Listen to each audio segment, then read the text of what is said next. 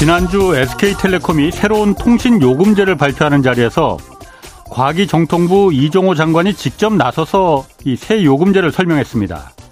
SK텔레콤의 요금제가 어떤 계층에 얼마나 유리한지 조목조목 짚어줬습니다.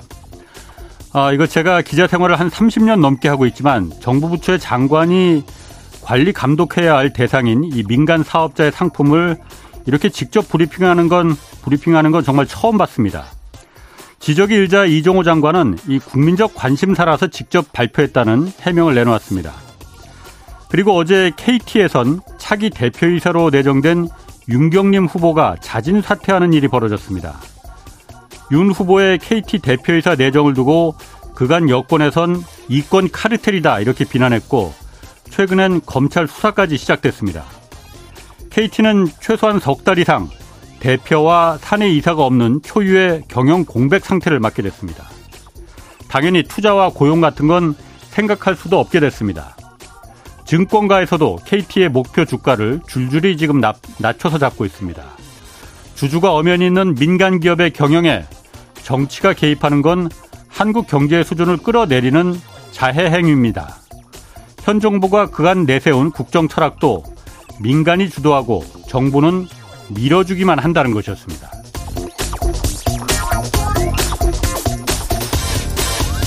네, 경제와 정의를 다잡는 홍반장, 저는 KBS 기자 홍사원입니다. 이번 주 금요일까지 강영현 유진투자증권 이사가 쓴 책, 살 때, 팔 때, 벌 때를 하루에 네 분씩 추첨해서 보내드립니다. 고금리와 인플레이션 상황에서 주식 투자 원칙을 제시한 이 살 때, 벌, 팔 때, 벌 때를 받고 싶은 분은 짧은 문자 50원, 긴 문자 100원이 드는 샵 9730으로 문자 보내주시기 바랍니다. 자, 홍사원의 경제쇼 출발하겠습니다. 유튜브 오늘도 함께 갑시다.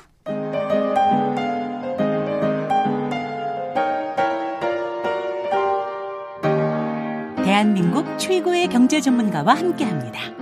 믿을 만한 정보만 쉽고 정확하게 전해드립니다. 홍사원의 경제쇼.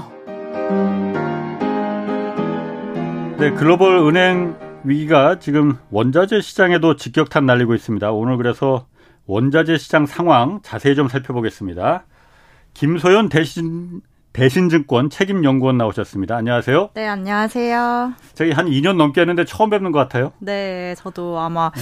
그 전에 한번 나왔던 것 같은데. 아, 최경영 할 때? 네, 아. 지금 2년 만에 이제 온 것 같습니다. 음. 저한테도 좀 나오시지 왜. 일부러 피하신 건 아니고. 아, 네. 앞으로 자주 뵙겠고요. 자, 지금 국제 유가가 오늘 보니까 한 72달러, 뭐 70달러 조금 넘는 상태이긴 하더라고요. 네. 근데 얼마 전에 그 미국 실리콘밸리 은행 그 파산한 직후에 네. 갑자기 60달러대로 그냥 훅 떨어져 버렸잖아요. 네. 이거는 왜 그 은행 그 파산 은행 위기하고 무슨 연관이 있는 거예요, 유가도? 어, 유가가 이제 아무래도 대표적으로 이제 원자재 중에서 위험 자산이라고 이제 볼 수 있다 보니까는 예. 어, 상대적으로 이제 금융 시장이 이제 불안정하고 이제 예. 또 이제 이 사, 파산 사태가 이제 뭐 위험 자산에 대한 이제 회피 성향을 높인다라는 거에서 그친 게 아니라 음. 이게 또 뭐 실물 경제에도 이제 영향을 미칠 수 있을 것 같다라고 보는 시각도 있고 이제 음. 거기에 덧붙여서 어, 결국에는 이제 원유 수요 땅까지도 이제 영향을 예. 미쳐서 따라서 이제 유가가 떨어졌다라고 이제 보시면 되실 것 같은데 네.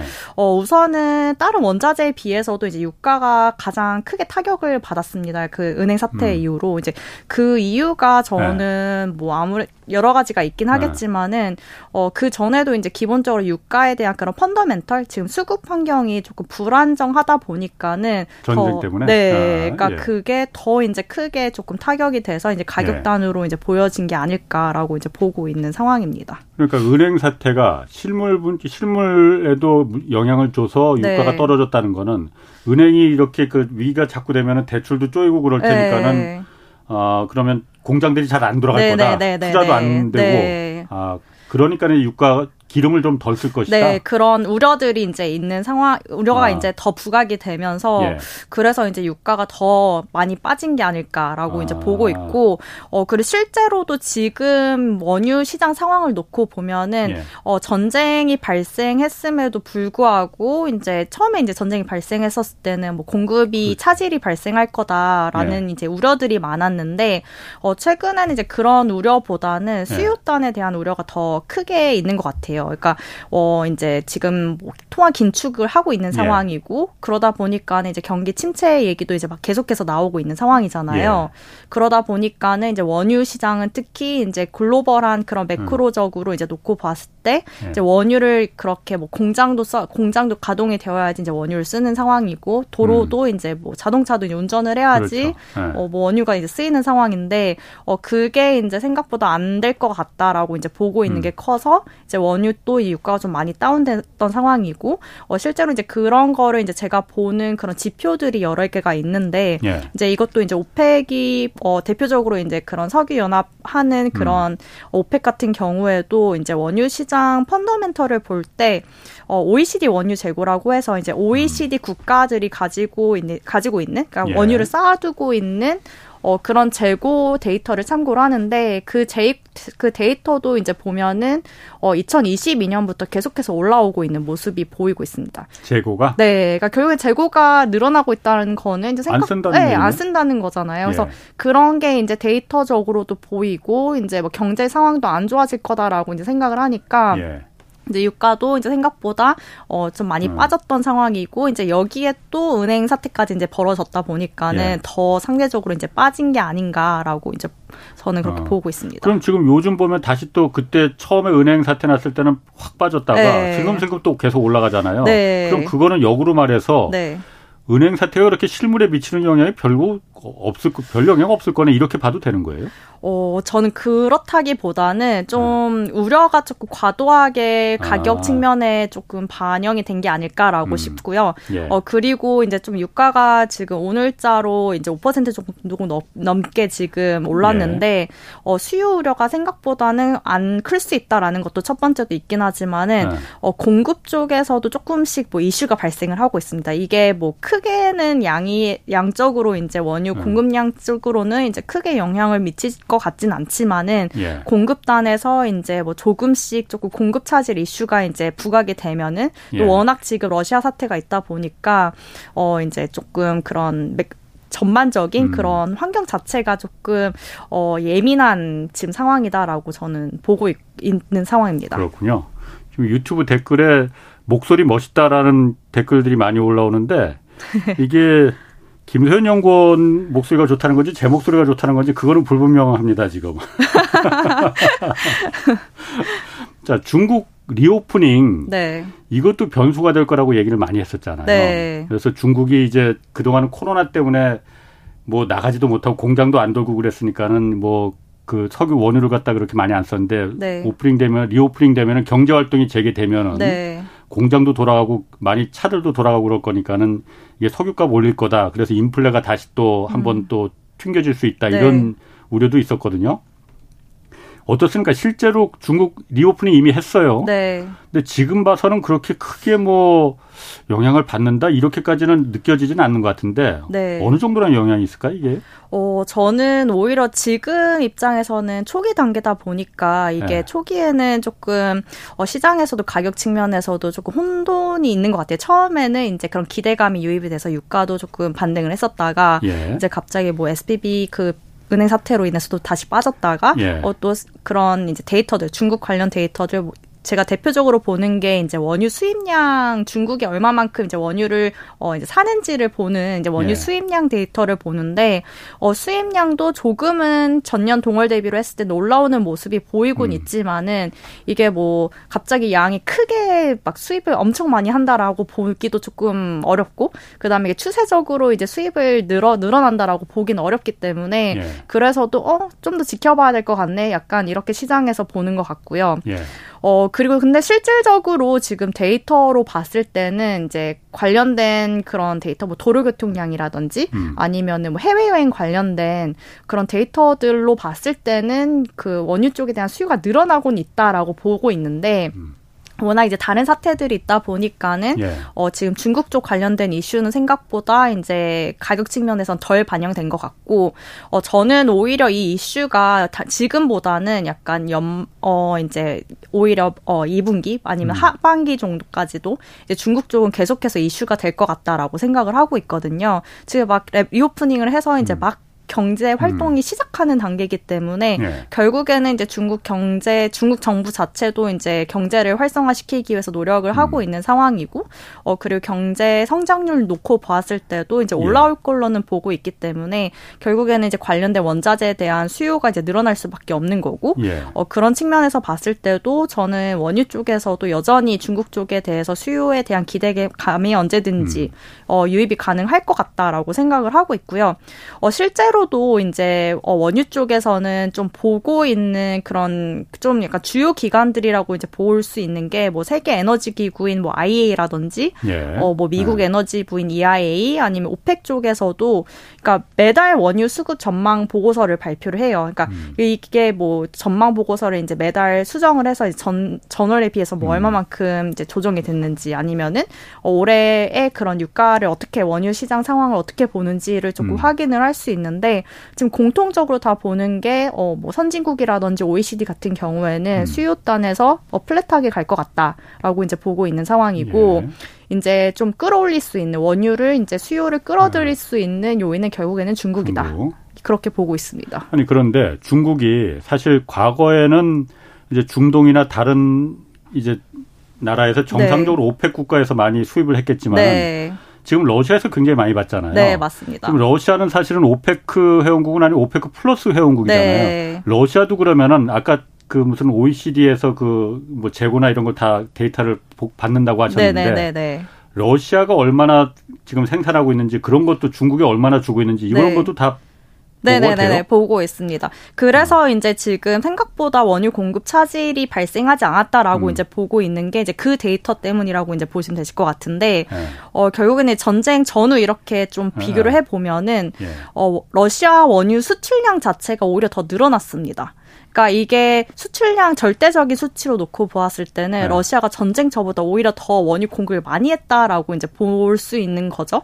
근데 이제 여기서 조금 달라진 어. 거는 결국에는 이제 러시아 기존에 그 유럽 쪽으로 보내던 거를 네. 이제 대체를 해서 이제 중국이라든지 뭐 인도라든지 네. 뭐 터키 쪽으로 이제 그 비중을 늘려서 지금 네. 보내고 있는 상황이고 어 플러스에서 조금 지하 시장을 많이 이용을 해서 이제 이게 데이터상으로는 unknown countries 이렇게 나오거든요. 아. 네. 데이터상으로는 그러니까 어떤 나라인지 특정하진 않았지만 네. 그 사는 배신자 국가라고 해도 되나? 네. 그런 국가들이 있는 거예요. 그러면? 네, 그래서 이제 데이터상으로는 이제 네. unknown countries라고 되어 있는데 네. 이제 추정컨대 이제 이게 이제 결국에는 뭐 중국이랑 인도 그리고 아니면 오히려 이제 오히려 이제 산유국까지도 이제 들어가고 있다라고 추정은 하고 있습니다. 러시아산 원유가 네. 아 그러면은 그그 그 러시아나 러시아 원유를 지금 아까 수출량은 더 늘었다고 했잖아요. 네네네. 네, 네, 네. 근데 지금 러시아 원유가 그 가격 상한제 서방 세계들은 그 걸고 있잖아요. 네네네. 그러니까 일정 가격 이상은 우리 사지 말자. 네. 어, 중국하고 인도도 그러면 그 이 가격 상한제 네. 이거를 수입하면서 지키고 있는 겁니까? 어, 안 지키고 있죠. 지금 어. 이제 주, 이게 그 가격 상한제를 하기로 한 국가들이 이제 네. 뭐 유럽 국가들, 그 G7 국가들 중심으로 하고 있는데, 네.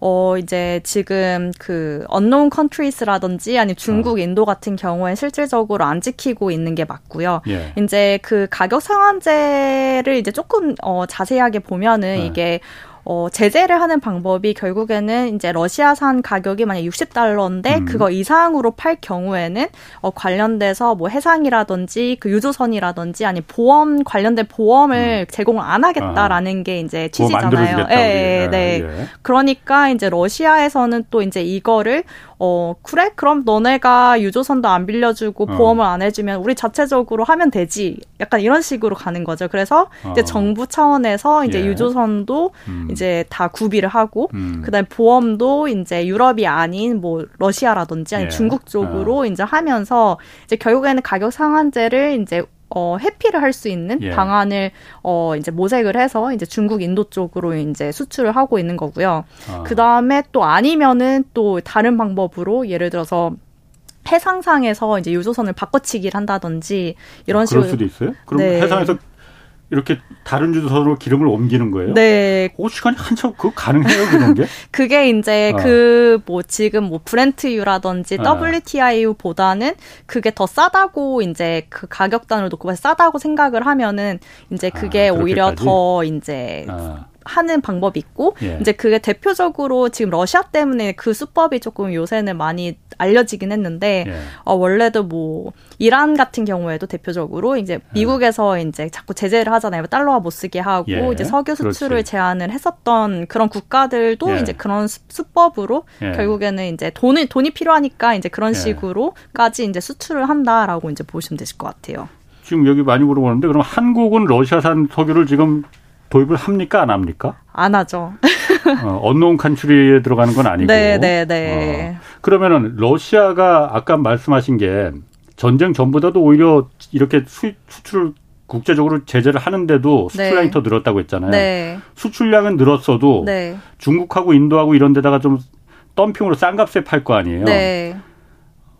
수출액은 줄었습니다. 그래서. 아. 그러니까 이게 또 생각을 해보면 이제 유가가, 유가도 자체도 이제 조금 생각했을 때 작년보단 지금 유가 range가 좀 떨어졌잖아요. 예, 예. 그러니까 여전히 높긴 하지만은 그러다 보니까 유가 효과도 있고 그 다음에 이제 덤핑으로 어. 좀 싸게 팔다 보니까는 예. 어, 전체적인 이제 그 원유 수출액 결국에는 이제 그게 결국엔 재정 수지랑도 관련되어 있는 예. 어, 그 수치는 현저히 많이 줄어들었고 그렇기 예. 때문에 이제 뭐 미국이라든지 대표적으로 EU 같은 경우에는 어 이제 가격 상한제에 대한 도입에 대한 효과가 발생하고 있다라고는 말은 하고 있습니다. 음, 가격 자체가 일단 양은 늘었지만은 네. 러시아가 벌어들이는 돈은 그만큼 줄어들었으니까 네. 그러면 그 상태라면은 중국하고 인도 같은 경우에는 이 가격 상한제 계속하고 네. 제재 계속하는 걸 바라고 있겠네요, 그러면.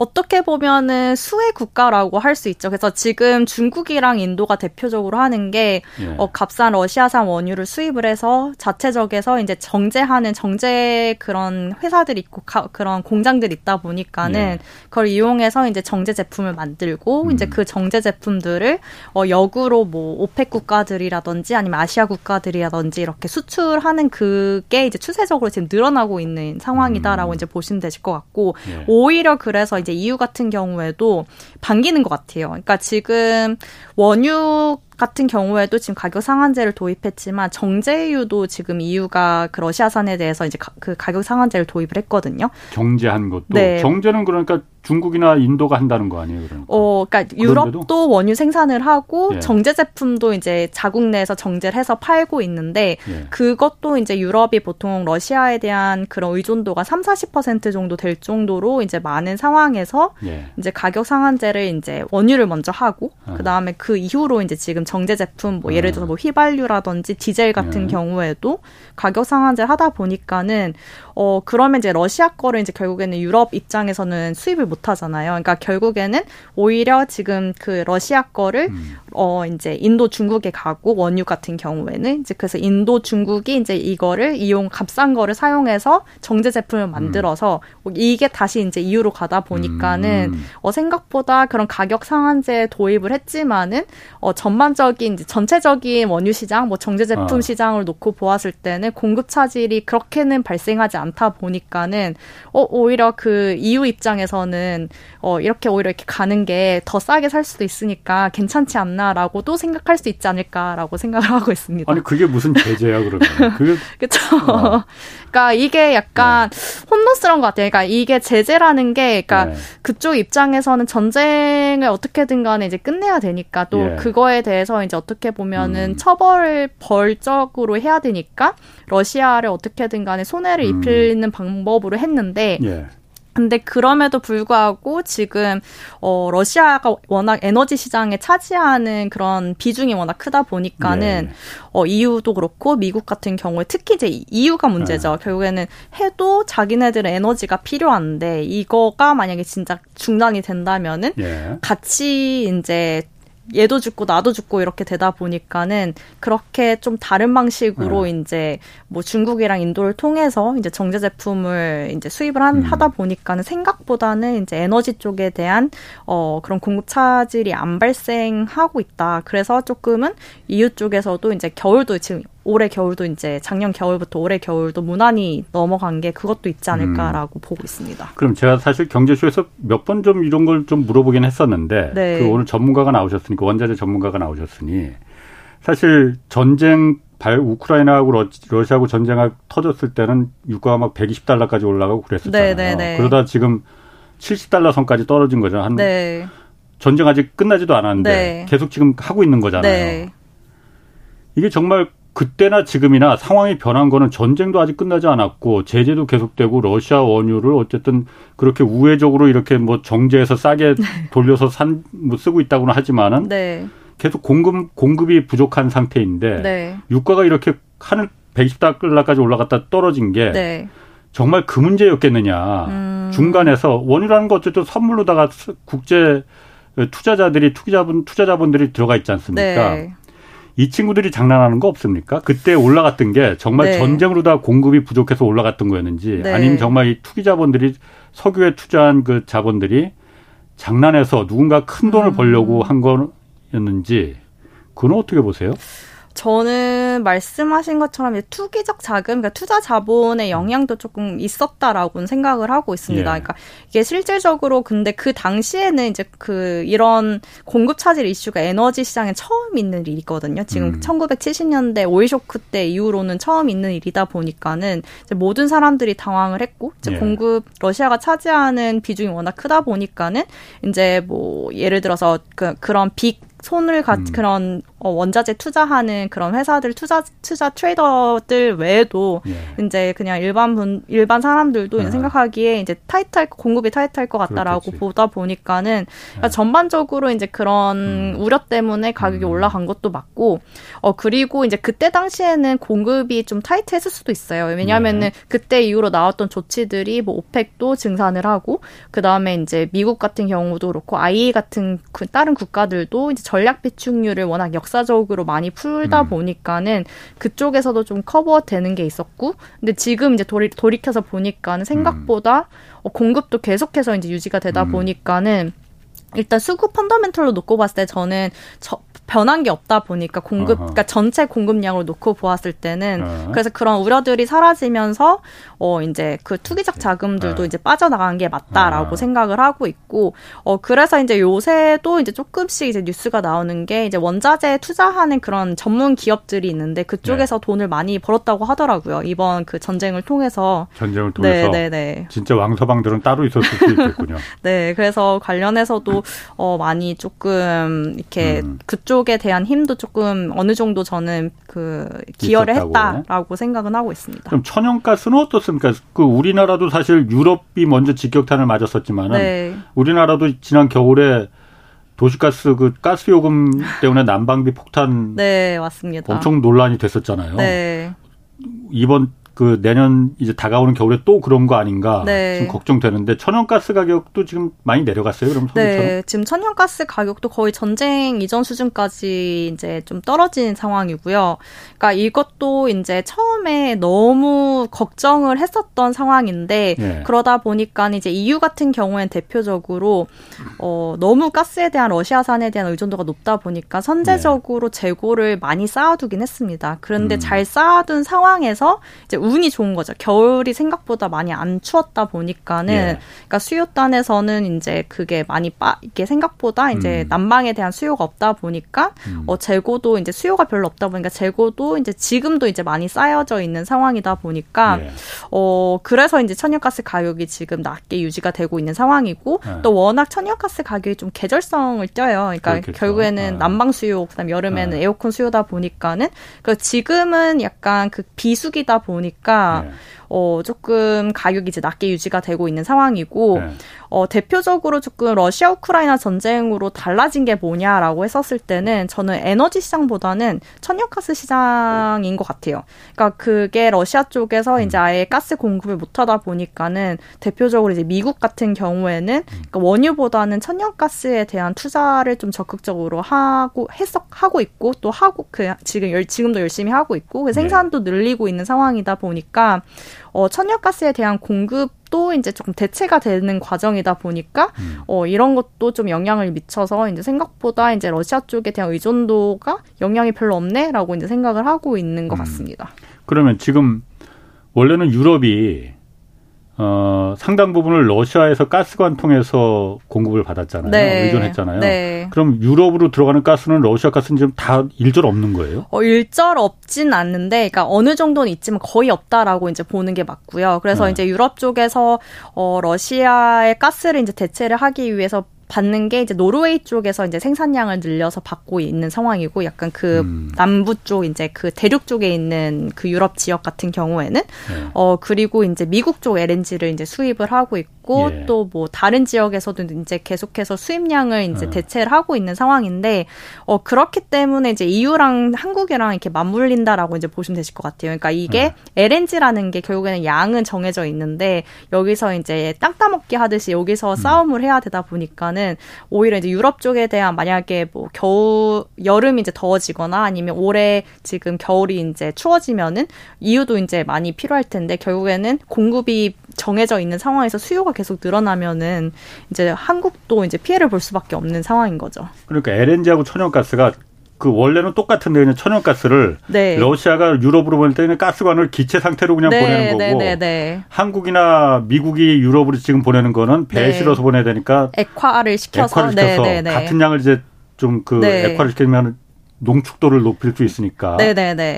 그러면은 그러면은 러시아는 그럼 그동안 천연가스 유럽에 팔아서 네. 그 상당 부분 러시아 재정을 충당했던 거잖아요. 러시아는 그럼 어디다 팔고 있습니까? 천연가스는? 어, 지금 석유와 뭐 인도하고 중국에 판다지만은. 그래서 이제 러시아 같은 경우에도 지금 중국 쪽으로 보낸다라고 하는데 근데 중국 지표상으로 놓고 보았을 때는 천연가스 요새 수요가 그렇게 어 많지는 않거든요. 그래서 예. 어, 제가 봤을 때 이제 좀 가장 그 전쟁으로 조금 타격을 받은 부분이 이제 러시아 입장에서는 가스 네. 쪽이지 않을까라고 생각은 하고 있어요. 그러니까 러시아 같은 경우에는 조금 다른 지역이랑 좀 다르게 음. 이제 액화시키기도 조금 어려운 게 이제 그 유조선 그 배가 음. 이제 다니는 것도 그렇죠. 좀 힘들고 하다 네. 보니까 굳이 뭐 액화시킬 네. 필요가 없는 거 아니에요. 네. 가스관 통해서 보냈으면 되는 거니까. 그러다 보니까는 가장 좀 타격받은 이제 네. 그 원자재가 이제 러시아 입장에서는 가스인 거죠. 러시아가 중국 쪽에 그 중국하고 그 가스관도 있긴 있죠, 그게. 네, 근데 이제 그게 그렇게 큰 용량은 차지하지 않고 그래서 네. 이제 어 오히려 중국이랑 러시아 쪽에서 이제 가스관에 공사를 하겠다라고 하는데 네. 그게 워낙 대규모의 그런 인프라 구축이다 보니까 어 뭐 아무리 빨라도 한 2030년 이렇게 보는 것도 있고요. 그다음에 이제 여기 플러스에서 파이프라인도 그렇긴 하지만은 네. LNG도 이제 인프라 구축하는데 생각보다 오래 걸립니다. 그래서 이번 겨울도 이제 말씀하신 것처럼 이제 네. 걱정을 하는 이유가 그 전쟁이 이제 발생하고 나서 이제 LNG 관련된 시설들이 이제 그때부터 이제 계속해서 음. 어 투자를 하고 이제 실제적으로 건설도 하고 있는 상황인데 네. 완공을 하려면은 빠르면 내년 정도 라고 이제 보고 있기 때문에 그러니까 네. 올해 겨울도 이제 조금은 지금 상황에서 이제 나야 되다 보니까 어 이제 날씨의 음. 영향을 조금 크게 받, 받을 수밖에 없는 그런 펀더멘털이라고 이제 보시면 되실 것 같아요. 아, 지난 겨울은 그러니까 다행히도 다행히도 네. 유럽이 그렇게 많이 춥지 않아서 네. 있는 가스로 그냥 근근히 네. 아껴서 버틸 수 네. 있었는데 네. 올 겨울이 혹시 엄청 추우면은 네. 아직 그런 LNG를 보급받을 수 있는 그런 그 시설이 아직 네. 뭐그 부두도 해야 되고 네. 그 압축 시설도 있고 네. 그래야 될 네. 테니까 네. 네. 유조선도 또 LNG 운반선도 많이 만들어야 될 테고 그런 게 좀 부족할 수 있기 때문에 올 겨울이 좀 변수가 될 수 있다. 그럼 지금은 가스 가격이 많이 내려갔지만은 그래서 네. 지금 휴 하고 있는데 네. 올겨울에도 그럼 우리나라도 그럼 그 또그 그 난방비 폭탄 이거 걱정해야 될 수도 있는 거예요 그러면 저는 그 가능성 있다라고 생각을 하고 있고요 그래서 여, 저는 이제 여름도 어떻게 보면은 네. 어 조금 또 한 번 한 차례 조금 천연가스 가격이 올라갈 수도 있다라고 생각을 하는 게 어, 겨울이 따뜻한 이유 원인을 조금 뭐 기상학자 전 제가 이제 기상학자는 음. 아니다 보니까는 뭐 원인이 여러 여러 가지 이렇게 말씀을 하시는데 예. 어뭐 지구 온난화의 일환이다라고 네. 이제 보는 보시는 분들이 있더라고요. 그럼 예. 지구 온난화라고 하면은 결국엔 전반적으로 이제 겨울도 따뜻하고 여름도 이제 더 덥다라는 어. 걸 의미를 하다 보니까 예. 그걸 특히 이제 작년도 그렇고 재작년도 그렇고 여름이 더웠거든요. 실제 예. 실제로도. 예. 그러면은 이제 올해 여름이 더우면은 이제 에어컨 수요가 그만큼 늘어날 수밖에 없. 다라고 생각을 했을 때는 음. 당연히 이제 천연가스 쪽에 대한 수요가 조금 올라오는 게 나타날 거고 그러면은 가스로 발전에 발전을 돌려야 되니까 그래서 이제 그럴 경우에 또 이제 유럽 네. 쪽에서 조금 타격 이 이제 올 수밖에 없지 않을까라고 생각을 하고 있고 아. 또 이제 대표적으로 이제 이유가 문제인 게 그 중국도 그렇고 이유도 그렇고 어 이제 에너지 발전소를 이제 조금 신재생 쪽으로 많이 전환을 했어요. 그렇죠. 그러니까 이게 네. 탈탄소화 정책 그리고 뭐 에너지 의존도도 이제 좀 낮추기 위해서 네. 뭐 태양광이라든지 풍력 쪽을 많이 했는데 또 문제가 이제 여름에는 이제 더 덥다 보면 풍력도 바람이 음. 안 불어서 이제 그만 큼 기존에 음. 받던 이제 전기량을 못 받는 거 예. 태양광도 이제 어느 수준 이상으로 또 더워지면은 그런 효율성이 떨어진다고 하더라고요. 이게 에너지를 어. 받는 예. 어 그러다 보니까는 어 워낙 수요는 뛰는데 나머지 음. 공급단에서도 어, 풍력도 잘 안 되고 태양광도 안 되는데 그러면은 나머지 뭐 천연가스라든지 그 아니면은 뭐 석탄이라든지 원유를 써야 되다 보니까 어 이런 걸 써야 되는데 이쪽이 이제 또 공급이 음. 조금 타이트한 상황에서 이제 갑자기 수요가 늘어나면은 또 가격이 올라갈 수 있는 그런 그림이 나타나는 거죠. 아, 그럼 천연가스가 당장 겨울이 아니고 올 여름에 다시 한번 좀 뛸 가능성이 있다. 뭐 네. 그렇다고 하더라도 그거는 사실 아, 그 전기료의 영향이 되겠구나. 난, 네, 네 난방기는 네, 네, 아니더라도. 네, 전기료랑 관련이 있다라고 이제 음, 보시면 되세요. 그렇구나. 그러면 전반적으로 그런 가스 가격은 올 여름하고 올 겨울에 한번 좀 다시 이제 튈 가능성이 있고 원유 가격도 그럼 마찬가지입니까 어떻습니까? 어, 저는 원유 같은 경우에는 하반기 그러니까 연말로 갈수록 조금 가격이 올라갈 것 같다라고 생각을 하는데 네. 조금 천연가스랑은 원유랑 천연가스랑 이제 원유랑 음. 좀 다르게 봐야 될 것 같아요. 그러니까 천연가스는 네. 워낙 수요가 어 그러니까 말씀 말씀드린 것처럼 이제 계절의 네. 계절성이 워낙 띈다라고 이제 보시면 되실 것 같고, 네, 네 원유는 계절, 예, 그 음. 그 계절성도 있지만 뭐 예. 뭐 산업용이라든지 음. 아니면 도로 좀 뭐 그런 자동차를 이용하는 그런 어, 네, 도로수라든지 예, 예, 교통량의 영향도 많이 받다 보니까 어, 원유는 조금 다르게 봐야 되는데 예. 어, 제가 봤을 때는 하반기, 그러니까 연말로 갈수록 조금 유가가 올라갈 것 같다라고 이제 보고 있는 이유가 크게 두 가지 정도 있는데 어, 첫 번째는 지금 러시아가 이제 지금 원유 공급을 그런 식으로 좀 우회해서 이제 계속 공급을 음. 하고 있지만은 어, 저는 그게 이제 조금 장기화될수록 어, 공급 차질이 조금 발생할 수밖에 없다라고 생각을 하고 있습니다. 그러니까 결국에는 이제 뭐 유조선을 자체 내로 이제 자체적으로 음. 어 이제 구비를 해서 이제 수출하는 거잖아요. 예. 근데 이게 이제 연말로 갈수록 이제 그 필요한 유조선들이 이제 더 많아져야 되는데 예. 그 유조선이 갖고 있는 지금 그 양이 부족하다라는 걸로 봤을 때도 어 저는 이제 장기화될수록 러시아도 이제 공급할 수 있는 양이 좀 제한적일 수밖에 없다라고 생각을 하고 있고 어 그리고 또 이제 어, 지금 오펙 같은 경우에도 이제 지금 공급을 더 늘릴 계획이 없다라고 하는 상황. 어, 그리고 또 미국 셰일 쪽에서도 지금 원유 생산량이 정체가 되고 있습니다. 그러니까 이게 러시아가 만약 공급을 못하면은 뭐 다른 뭐 다른 생산 국가에서 이제 이걸 대체를 해야 되는데 예. 그게 지금 저는 올해는 조금 힘들 것 같다라고 음. 생각을 하고 있어서 그래서 이제 공급은 지금 수준이랑 비슷하거나 아니면 더 타이트할 것 같다라는 게 우선 첫 번째 요지고요. 음. 그다음에 이제 두 번째로는 이제 수요가 아까 앞에서도 말씀드린 것처럼 중국 쪽 수요 쪽이 이제 올라오기 시작을 하면서 예. 조금 하반기에는 상반기보다는 조금 가격이 더 올라오는 그림이 나타나지 않을까라고 생각을 하고 있습니다. 음, 그렇군요. 요즘 그래 이제 이제 석유나 천연가스는 그 정도로 하고 네.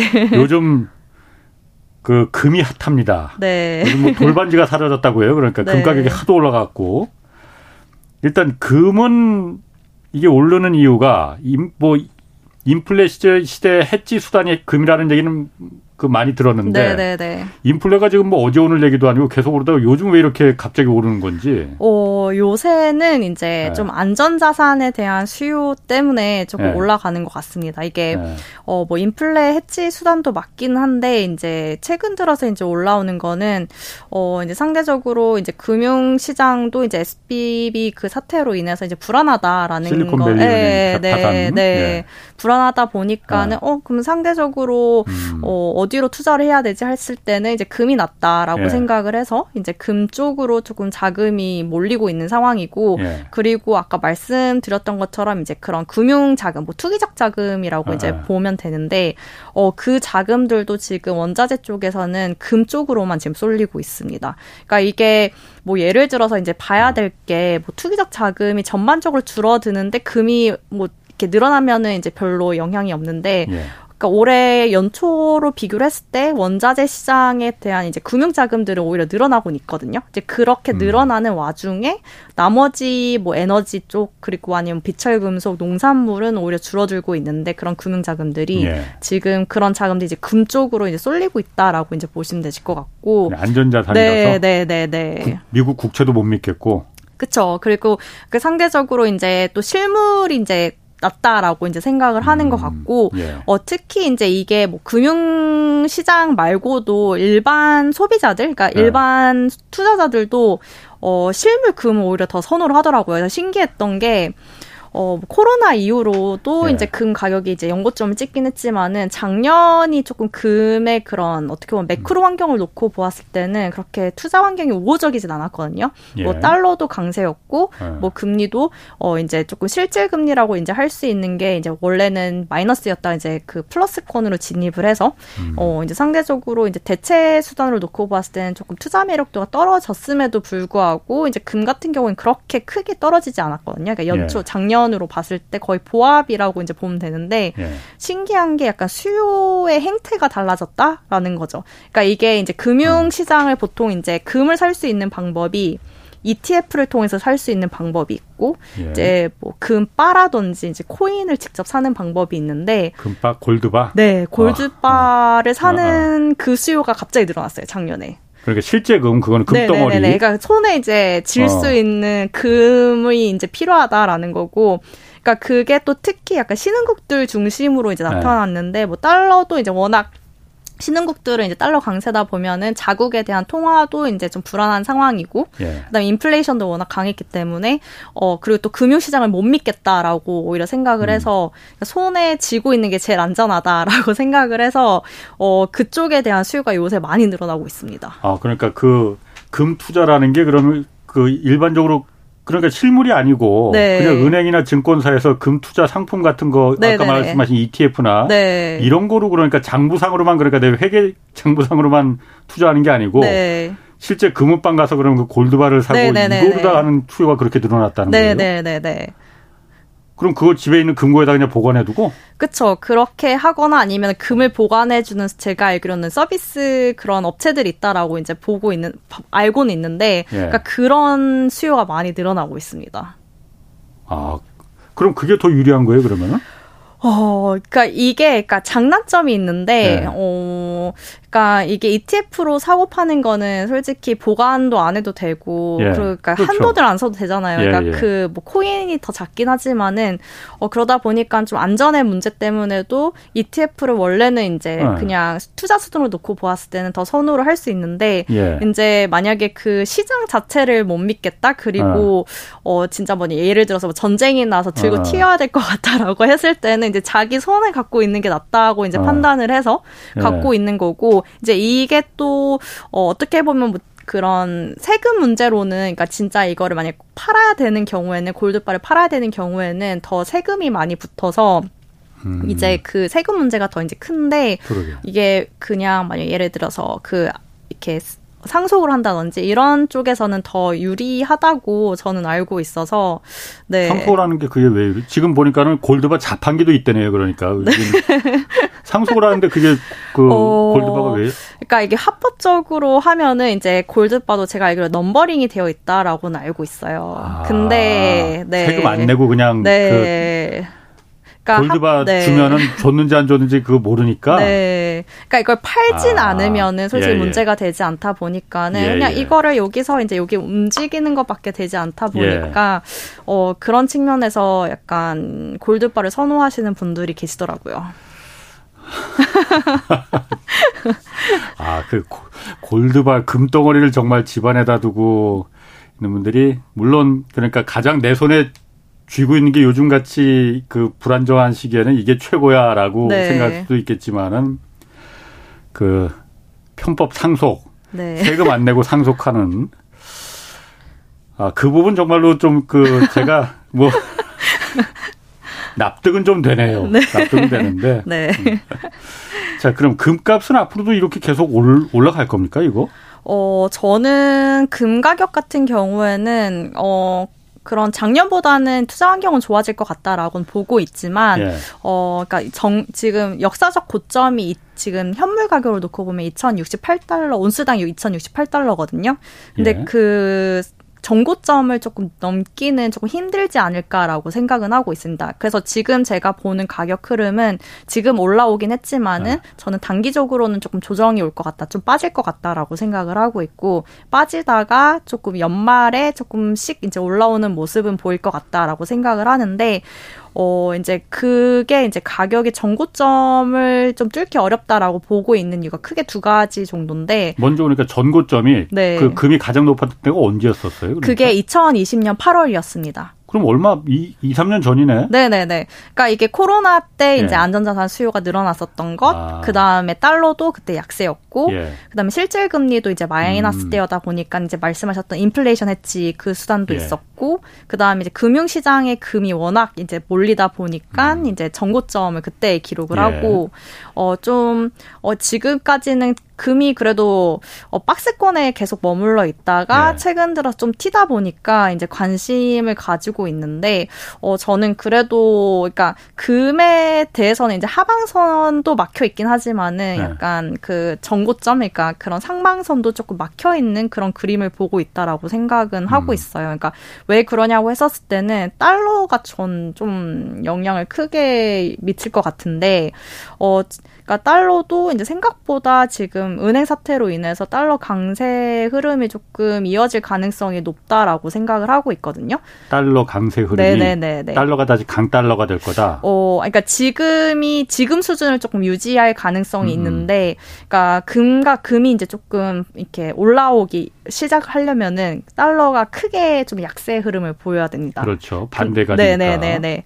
근데 이제 올해 연말로 놓고 보았을 때는 그 가능성이 조금 적다라고 생각을 하고 있고 저희 하우스에서도 이제 환 보시는 분도 어 달러가 이제 연 그러니까 상고하저로는 음. 바라보고 있지만 이게 확 빠지는 게 아니라 그냥 조금 이제 내려오는 정도로 이제 보고 있다 보니까 그런 측면에서도 이제 금 가격이 갑자기 탄력을 붙여가지고 이제 금 가격 확 정고점을 뚫고 음. 이제 올라오기는 좀 달러로 놓고 보았을 때도 어 좀 힘들 것 같고 그다음에 금리도 좀 그럴 것 같아요. 아직까지도 이제 어 미국 연준 같은 경우에도 이제 어, 조금 그 스탠스를 완화하긴 했지만은 여전히 이제 물가에 대해서 생각을 하고 있다 보니까 예. 그런 측면에서도 조금 물가를 이렇게 잡으려고 하는 그런 움직임 때문에도 이제 금에는 음. 조금 저는 그러니까 투자 환경을 놓고 볼 때는 어 이제 정고점을 뚫긴 조금 어렵기만 어렵지만은 그래도 이제 좀 긍정적인 거는 음. 어 최근 들어서 이제 금융 자금들이 이제 유입이 되고 있다라는 점은 좀 긍정적이다라고 생각을 하고 있고 음. 아까 이제 뭐 말씀 좀 농담심처럼 이제 말씀을 드리긴 했지만은 수요가 조금 수요단이 많이 변하고 있어요. 그러니까 예. 지금 뭐 실물 금 수요가 늘어나고 있고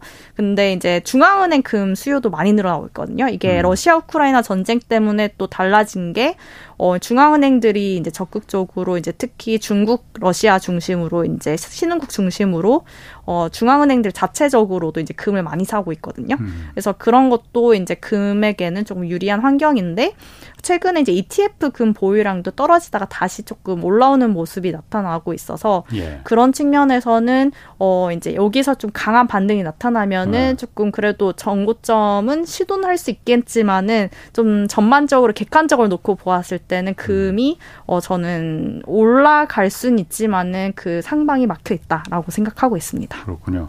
아까 골드바는 네. 그 골드바가 자꾸 생각이 나요. 그거는 그러면 사면 그 우리나라의 금을 보유 그건 어, 누가 그 어. 한국은행에서 갖고 있는 금을 이렇게 파는 건가 아니면 어디서 수입하는 거예요? 그게 그 원래는 이제 전국적 아니 그러니까 전 세계적으로는 LBM이라고 해서 이제 런던 금 거래소가 어. 있습니다. 이제 예. 거기서 이제 규격을 어 명시를 해요. 그러니까 거래할 수 어. 있는 규격이 뭐 예를 들어서 저희 뭐 예를 들어 14, 14K 뭐 18K 어. 뭐몇 K 이렇게 있잖아요. 이제 예. 그런 순도 몇 퍼센트, 90 몇 퍼센트의 어 크기가 이만한 게 이제 그 정식 규정되어 있는 등록 되어 있는 골드바라고 하고 음. 이제 거기서 이제 그 발표하는 이제 그 가격이 이제 제가 말씀드렸던 뭐 2,068달러 이 예. 온스당 그 아. 가격이란 이제 보시면 되실 것 같고 이제 그거를 이제 한국 그게 이제 한국에 들어와서 이제 한국에서도 이제 금 거래소가 따로 있거든요. 예. 그래서 그 거래소에서는 이제 음. 또 환을 환산해서 어 거래를 하고 있습니다. 아, 그렇군요. 그 요즘 보면 그 원자재 중에서 네. 어 제가 좀 약간 좀 그 납득을 못한 게 리튬 있잖아요. 네네네. 리튬이 2차 전지에 들어가는 주 원료잖아요. 네네. 리튬 가격이 요즘 떨어지고 있다고 하거든요. 네. 리튬은 이게 떨어질 이유가 하나도 없을 것 같은데. 네. 전기차가 이렇게 막 그 폭발적으로 증가하고 있는데 네. 왜 떨어질까요, 리튬은? 어, 이게 이제 또 어떻게 보면은 공급단의 이슈에 좀 예민하게 반응한 거라고 저는 생각을 하고 있어요. 예. 그러니까 이게 지금 원래는 이제 공급이 타이트할 것 같다라고 했었었는데 음. 갑자기 이제 또 개발을 하다 보니까는 광산 쪽에서 이제 리튬 물량이 계속 이제 풀리는 것도 있는 상황이고 예. 어 플러스에서 이제 리튬도 그렇지만 철광석 가격도 좀 많이 빠졌어요. 최근 들어서 보면은 그게 음. 조금 중국 정부의 컨트롤도 어느 정도 전 작용을 했다라고 생각을 하고 있어요. 그러니까 이게 어 원자재 중에서도 음. 이제 비철이라던 비철이라든지 뭐 리튬과 같은 예. 그런 광석 같은 경우에는 중국의 수요가 워낙 많거든요. 그러니까 그러다 예. 보니까는 네. 어느 정도 이제 가격이 너무 올라가면은 중국 쪽에서 중국 정부가 컨트롤합니다. 가격을. 중국 내에서 생산되는 게 아닌데도 네, 중국 네 아닌데도 이제 네. 어 투기적 자금이 네. 그쪽에서도 이제 유입이 될 수 있는데 예. 그거를 이제 못 그러니까 투기자산이 유입이 못 되도록 이제 예. 자국 내에서도 이제 뭐 증권사라든지 어. 은행들의 어. 그런 거래 그 장부를 이제 보고하라 그러고 예. 뭐 음. 그런 식으로 해서 음. 통제를 하더라고요. 그래서 지금 비철 쪽은 비철 쪽, 뭐 리튬 쪽도 음. 이제 약간 그거의 영향도 저는 어느 정도 있다라고 생각을 하고 있습니다. 리튬 같은 경우에 뭐 사실 지금 가장 많이 수요가 들어가는 게 옛날에야 스마트폰, 핸드폰 네. 이 정도 있지만은 네. 지금은 전기차잖아요. 네. 전기차에 들어가는 리튬의 양하고 스마트폰에 들어가는 리튬의 양하고는 뭐 비교가 안 될 것 같은데 네. 뭐 리튬이 그렇게 그게 어느 나라에서 많이 나는지 모르겠지만은 그렇게 막 그 풍부하게 막 이렇게 있는 것도 아닌 것 같고 그러면 네. 지금 전기차가 이렇게 나면 그 수요가 절대량이 항상 부족할 것 같은데 네. 이것도 그럼 중국이 뭘 이 컨트롤 하거나 예를 들어서 그런 게 있 는 걸까요? 이 어, 가격이 내려가는 게? 그러니까 이게 그 전략적으로 중국이 잘 했다라고 이제 볼 수 있는 게 예. 어, 이제 공급이 부족할 것 같다라고 생각을 해서 그런 어. 리튬을 생산하는 국가들 대표적으로 보면은 어, 뭐 콩고 쪽이라든지 아니면은 어, 콩고는 어, 이제 코발트. 네네 아, 그쪽도 있고 네네네 그리고 어. 뭐 등등 이렇게 아. 해서 볼리비아 뭐 네네네 데서 리튬 많이 생산되죠. 그쪽과 이제 약간 일부러 약간 조인트 벤처식으로 음. 해서 같이 이제 생산을 하고 그리고 그런 재고 식으로 해서 컨트롤을 잘 하고 있더라고요. 예. 그래서 그런 식으로 이제 그 재고도 미리 쌓아둔 상황인데 이제 예. 그런 거를 하고 있다가 이제 지금에서야 이제 나중에서야 이제 EU랑 이제 미국 쪽이 좀 뭐 아차 싶어가지고 하고 있는 상황인데 예. 어, 리튬 가격 같은 경우에는 어, 좀 기대감이 많이 유입이 됐다가 좀 빠져나가는 것도 있고 이제 실제적으로 음. 지금 이제 공급이 데이터상으로 이제 찍히는 게 초과 예. 공급이라고 이제 찍히곤 있어요. 아 리튬 자체가 네네네 지금 자체로는 아, 예. 어, 리튬이 초과 공급이다라고 이제 찍히고 있는 상황이고 예. 플러스에서 그런 광산 쪽에서도 이제 공급이 생각보다 원활하게 진행이 되다 보니까 음. 어 이제 그게 이제 어, 많이 조금 가격단으로는 빠지고 있다라고 보고 있습니다. 그렇군요. 그럼 마지막으로 그 가장 그이 경제 산업이 그냥 그그 그 지표로 꼽히는 게 구리잖아요. 네, 네, 닥터코퍼라고 네, 하잖아요. 네. 구리는 요즘 어떻습니까? 구리도 지금 한 원래는 이제 거의 만 그 톤당 이제 만 달러까지 갔다가 이제 예. 8천 아니 800달러대 지금 1000 갔다가 8 아. 지금 그쪽으로 8,000달러대로 이제 지금 떨어졌는데 네. 어 구리도 조금은 저는 제가 봤을 때 박스권으로 예상을 하고 있어요. 그러니까 이게 또 구리 같은 경우에 조금 어 닥터 코퍼라고 이제 불리긴 네. 하는데 어 이제 전 세계 경제 상황 그리고 예. 이제 중국 쪽 경제 상황을 조금 같이 비교해서 봐야 되는데 예. 비철 금속도 올해 시, 작년 11월부터 계속 올라가기 시작을 했거든요. 예. 그러니까 올라가다가 이제 1월 음. 달부터 떨어지기 시작을 했는데 이게 결국엔 중국 리오프닝에 대한 기대감이 유입이 됐 다가 음. 지금 빠지고 있는 사, 빠졌다가 이제 예. 다시 어 그러면 이제 실물 경제 지표들이 그렇구나. 얼마만큼 조금 확인이 되어야지 음. 조금 올라갈 것 같습니다. 아 오늘 아주 목소리가 참 신뢰감을 주는 그 김소연 대신증권 책임연구원이었습니다. 고맙습니다. 네, 앞으로 좀 자주 뵐게요. 네, 감사합니다. 네, 지금까지 경제와 저희를 다잡는 홍반장 홍사원의 경제쇼였습니다.